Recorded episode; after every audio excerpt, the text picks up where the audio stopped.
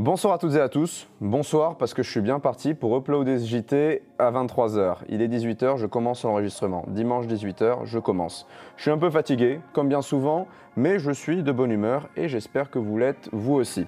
Le dernier live était un peu bancal, j'ai dû raconter 2-3 inepties. On reprendra le format live une fois que je serai plus reposé. Et croyez-moi, vos likes m'aident grandement à récupérer, bien sûr. Pour cette édition, je vais couvrir l'essentiel de l'actu de la semaine. Simplement, je passerai un peu moins de temps sur les faits divers. Sans plus attendre, générique.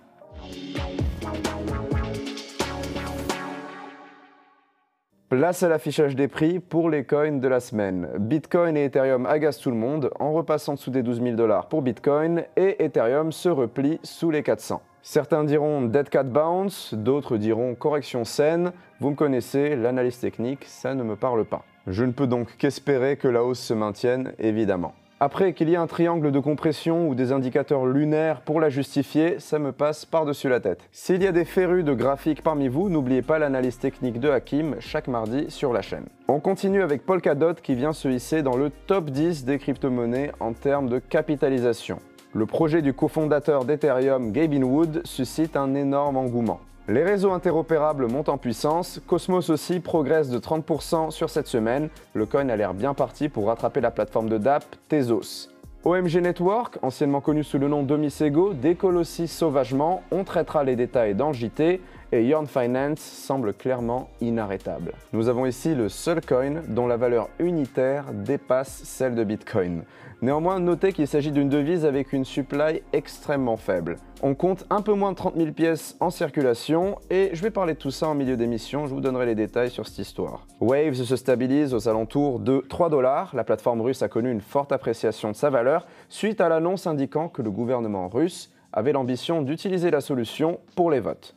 Enfin, j'ai mis Swipe dans le classement, mais ça, ce n'est qu'une frustration personnelle. En dehors du fait que le coin a perdu de la valeur cette semaine, je tenais à savoir s'il y avait des hodlers du token parmi vous.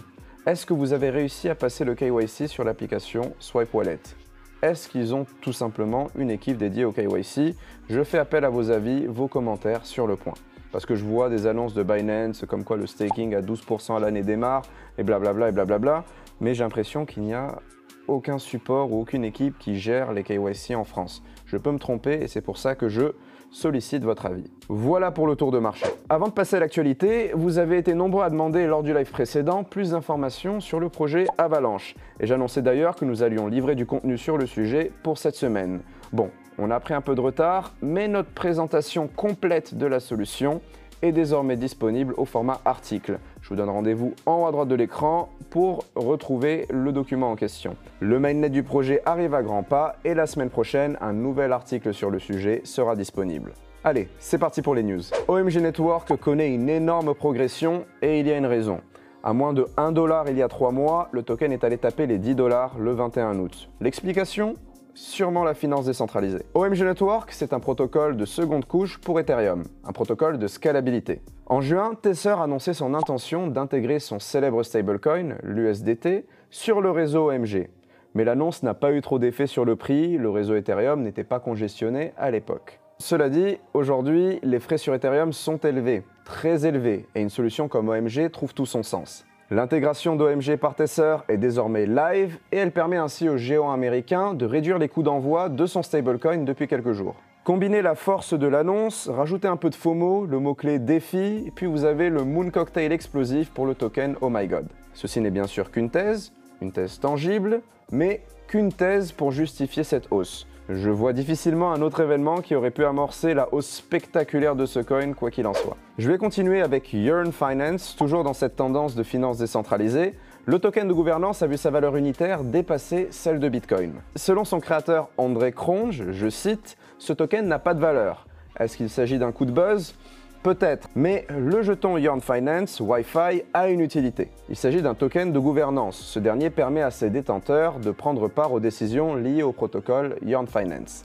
Par exemple, modifier les frais ou les règles qui régissent ces différents pools de liquidités. Plus que ça, en fait, il permet aussi de gagner un pourcentage des frais qui sont accumulés à partir des différents produits de Yarn Finance, comme l'explique la documentation que je laisse en description. Le token se distingue car sa supply est très limitée, on compte 30 000 jetons seulement, Mais faire une comparaison avec Bitcoin est bien sûr un peu absurde avec une telle différence de supply. L'écosystème Yarn Finance verrouille désormais plus d'un milliard de dollars et j'ai le pressentiment que nous ne sommes qu'au début de nos surprises. Ce jeton de gouvernance a toutes ses chances de dépasser les 20 000 dollars avant Bitcoin selon moi. Il ne s'agit pas d'un conseil en investissement, c'est juste une idée, une croyance que je partage avec vous.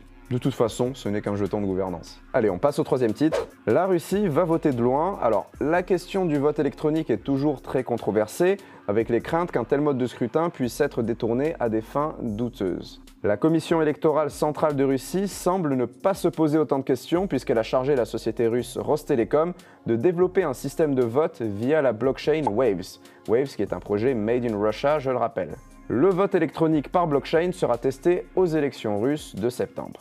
Mais enfin, dans un pays où la qualité des suffrages traditionnels soulève d'énormes doutes, on peut être sceptique quant à la fiabilité de ce nouveau système. Ce vote électronique via blockchain ne présenterait que des avantages selon la commission électorale.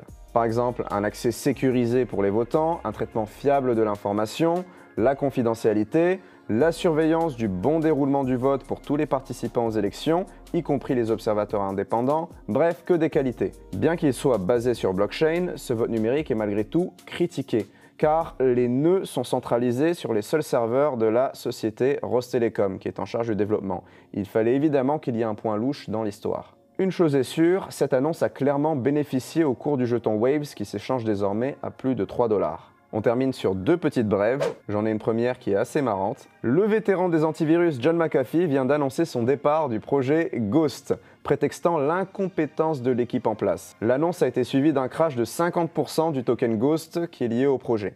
Ghost, en fait, c'est son projet de crypto-monnaie anonyme qui est supposé révolutionner l'anonymat en ligne et ainsi transformer ses utilisateurs en fantômes. Monsieur McAfee a pris le slogan un peu trop au sérieux, il a lui-même déserté comme un fantôme, expliquant son geste par la formule, je cite, J'abandonne le projet Ghost, le management est incapable de transformer le projet en succès. Il va sans aucun doute échouer. J'ai tenté d'expliquer à maintes reprises les fondamentaux du management à l'équipe, mais ils font la sourde oreille. Mes excuses à ceux que je laisse sur le carreau. Ah là là, sacré John, j'espère que personne parmi les viewers de ce JT n'a été victime de ce départ. Ainsi, vous serez dans une meilleure condition pour consulter mon interview de John McAfee dans sa suite maltaise, qui a pris une tournure assez épicée. Oui, le type avait l'air en pleine redescente pendant que je lui parlais et il buvait du scotch à vive allure. Je n'ai absolument rien contre ça, mais c'était assez spécial. Je vous laisse le lien dans la description pour en savoir plus. Dernier titre, les autorités ukrainiennes ont arrêté un groupe de trois cybercriminels qui auraient blanchi 42 millions de dollars. Pour y parvenir, elles ont bénéficié de l'appui du géant des exchanges Binance. Chacun des trois hackers risque 8 ans de prison. Cette arrestation est l'effet évident d'une collaboration étroite entre l'exchange et le gouvernement du pays. Il y a eu un accord qui a été signé et celui-ci impose à l'exchange de livrer des données pouvant potentiellement mener à l'arrestation de criminels sur certaines affaires. Est-ce une bonne chose? Est-ce scandaleux? À vous de juger. Il y a une chose qui est très probable, Binance n'aurait certainement pas eu l'autorisation de fonctionner en Ukraine sans se plier aux exigences du gouvernement. C'est la fin de cette édition, j'espère qu'elle vous a plu. Comme d'habitude, je fais appel à votre soutien avec un like, un commentaire, un abonnement, c'est ultra important. Vos questions aussi sont les bienvenues, ça ne change pas. Et je vous dis à très vite pour une nouvelle vidéo. Surtout, ne capitulez pas, apprenez chaque jour et que la crypto soit avec vous.